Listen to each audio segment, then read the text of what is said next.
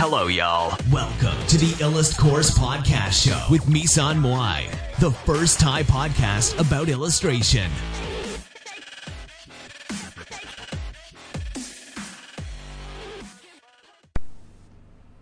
สวัสดีค่ะ นะคะ วันนี้ อ่า สวัสดีนะคะ โอเค วันนี้นะคะเราก็จะมาพูดถึง เอ่อทำยังไงทำฟรีแลนซ์มาได้ 13 ปีนะคะ โดยที่ไม่มีงานประจำเลย แล้วก็อยู่ได้ยังไง 13 ปีเนี่ย มีใช้ชีวิตยังไงอยู่ยังไง กินอะไรเป็นอาหารอะไรอย่างเงี้ยนะไม่ใช่ไม่ใช่ขนาดนั้นนะ ก็คืออยู่ได้ยังไงนะคะสิบสามปีก็ ช่วง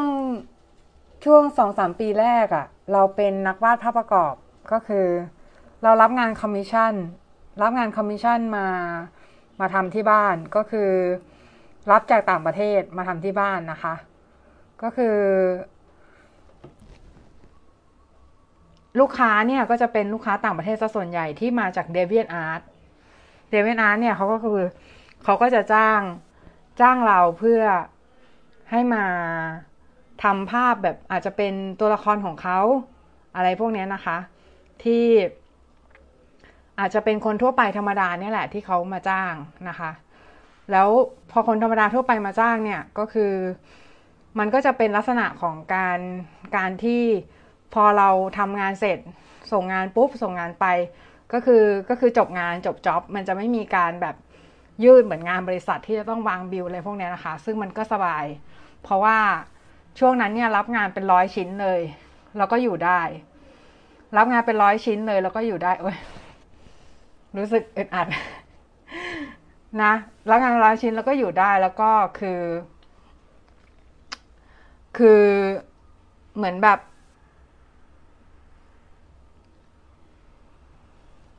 พอรับงานเป็นร้อยชิ้นเนี่ย ก็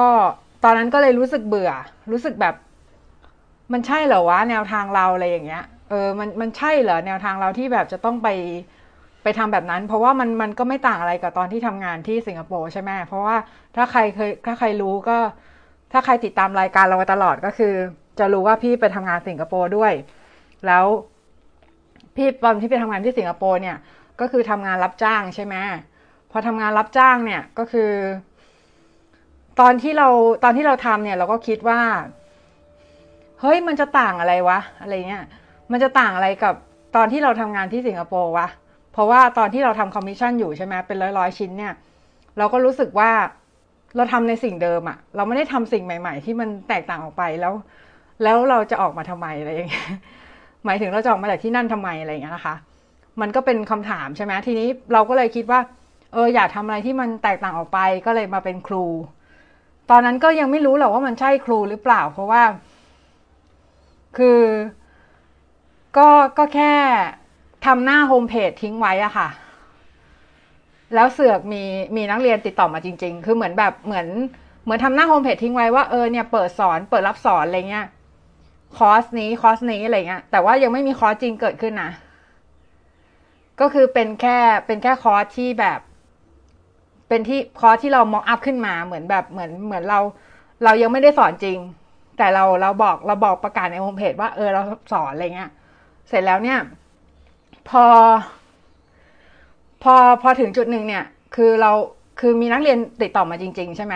พอมีนักเรียนติดต่อมาจริงๆเนี่ยเราก็เลยสอนจริงเลยอะสอนจริงตอนนั้นก็เปิดตอนนั้น X ทีนยังดังอยู่ ก็เลยเปิดคอร์สใน X ทีนก็คือ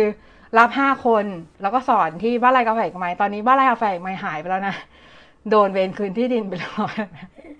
ก็คือ พอเราสอนที่บ้านไร่กาแฟกับไม้ใช่ไหมก็คือ ตอนนั้นก็สอนมาได้ประมาณหกเจ็ดปีมั้ง อ่า แล้วบ้านไร่กาแฟก็เลย ก็ก็เลิกเขาเลิกทำตรงนั้นไป ก็เราก็เลยเราก็เลยสอนออนไลน์ แล้วก็สอนตัวต่อตัวตามสถานที่ต่างๆ เป็นหลักนะคะแต่ทีนี้คือตอนหลังมาเนี้ยจะหนักออนไลน์ซะส่วนใหญ่เพราะว่า เพราะว่า เพราะว่าเรา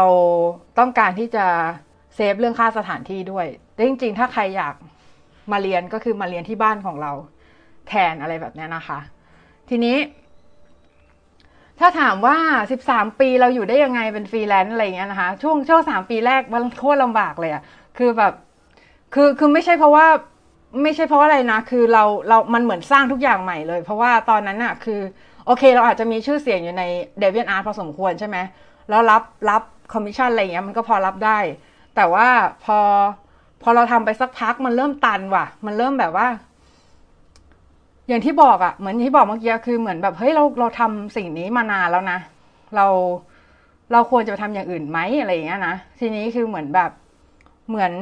มันก็เป็นคำถามในใจไงแต่ว่าเราก็ไม่ได้ไม่ได้คิดว่ามันเป็นปัญหาหรือว่าไม่ได้คิดว่ามันมันเป็นสิ่งที่เป็นเบอร์เดนของชีวิตมากนะเหมือนแบบการที่เราค้นหาตัวอีกรอบนึงว่า เราต้องทำอะไรหรือว่าต้องหรือหรือว่าเราเหมาะกับอะไรว่าอะไรเงี้ยแต่ว่าตอนพอมาตอนเนี้ยเราก็เป็นจุดเปลี่ยนของชีวิตอีกตอนหนึ่งก็คือเหมือนตอนนี้เรากำลังเริ่มธุรกิจ Print on Demand ก็คือเหมือนเป็นลักษณะของการอัปโหลดผลงานลายเข้าไปในใน social network ไม่ใช่ social network สิ เป็นเว็บไซต์ที่เขาให้บริการ Print on Demand เสร็จแล้วเนี่ยเราก็เอาลายมาโปรโมทใน social network หรือว่าโปรโมทร้านใน social network อะไรแบบนี้นะคะ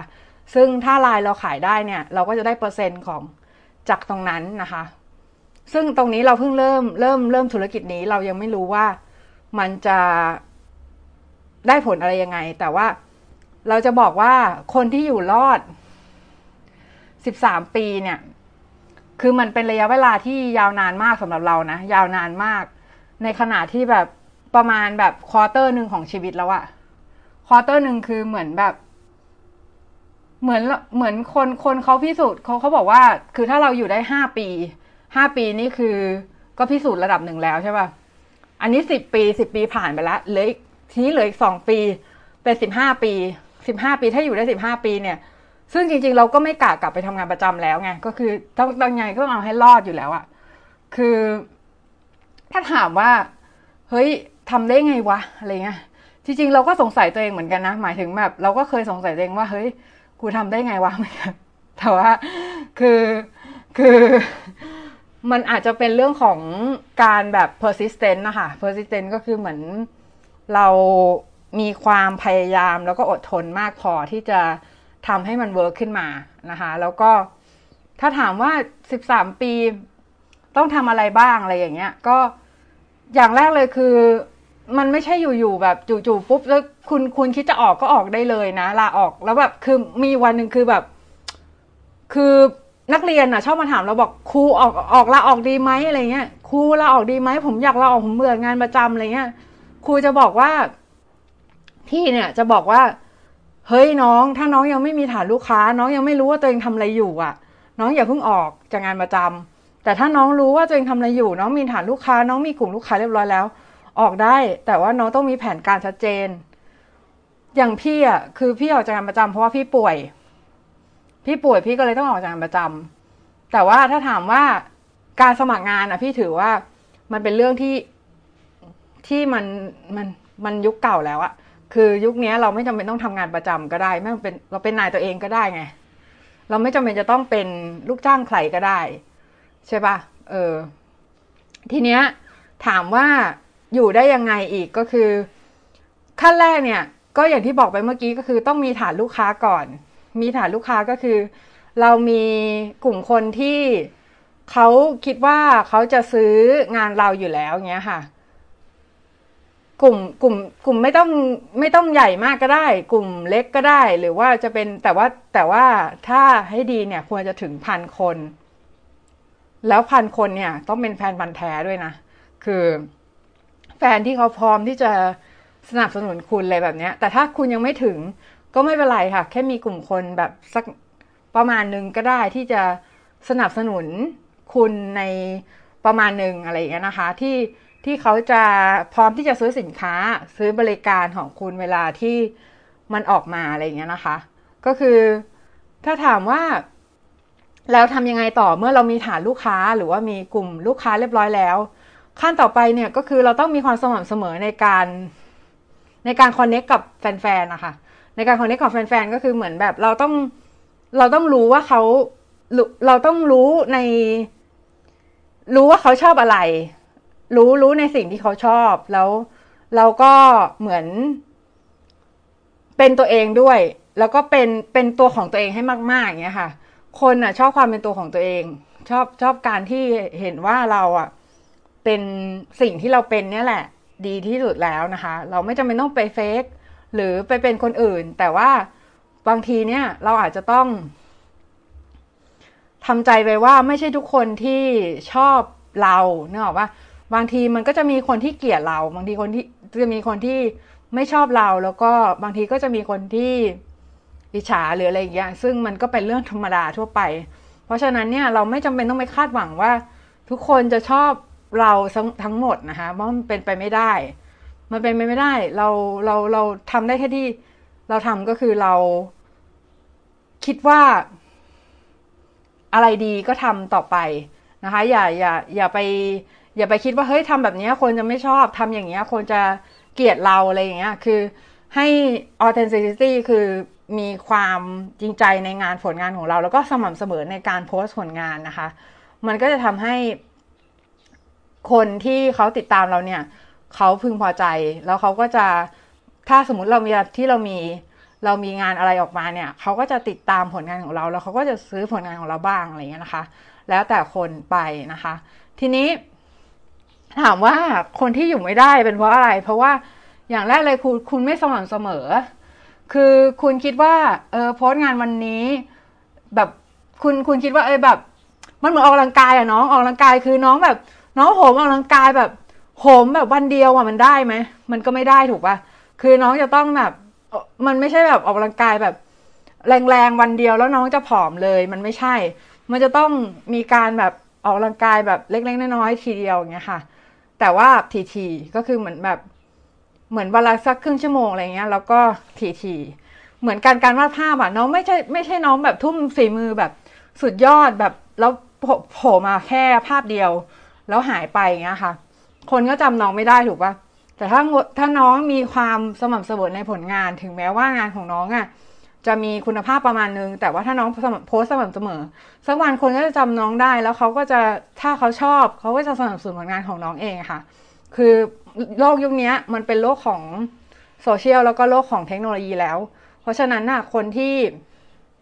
คนที่รู้จัก present ตัวเองอะ คนที่รู้จัก present ตัวเองในทางที่ถูกต้องอะ ก็จะ ก็จะมีโอกาสมากกว่าคนอื่นเขานะคะ ทีนี้ ถ้าเรายังอยู่ไม่ได้จะทำยังไง เออ ถ้าถ้าสมมติว่าเราทำตามที่พี่บอกแล้ว แต่ว่าตอนนี้ก็ยังอยู่ไม่ได้อีกทำยังไงก็คือต้องหางานอื่นทำไปก่อนนะแล้วก็สม่ำเสมอในการโพสต์ต่อไปนะคะ อย่าอย่ายอมแพ้ อย่าท้อถอยนะ มันก็จะเป็นทางหนึ่งที่ทำให้น้องเนี่ยสามารถอยู่ได้นะคะ แล้วก็ เดินต่อไปข้างหน้าได้ในสายนี้นะคะ พี่ก็เป็นกำลังใจให้น้องๆทุกคนนะคะสำหรับวันนี้ก็แค่นี้ค่ะ สวัสดีค่ะ พีช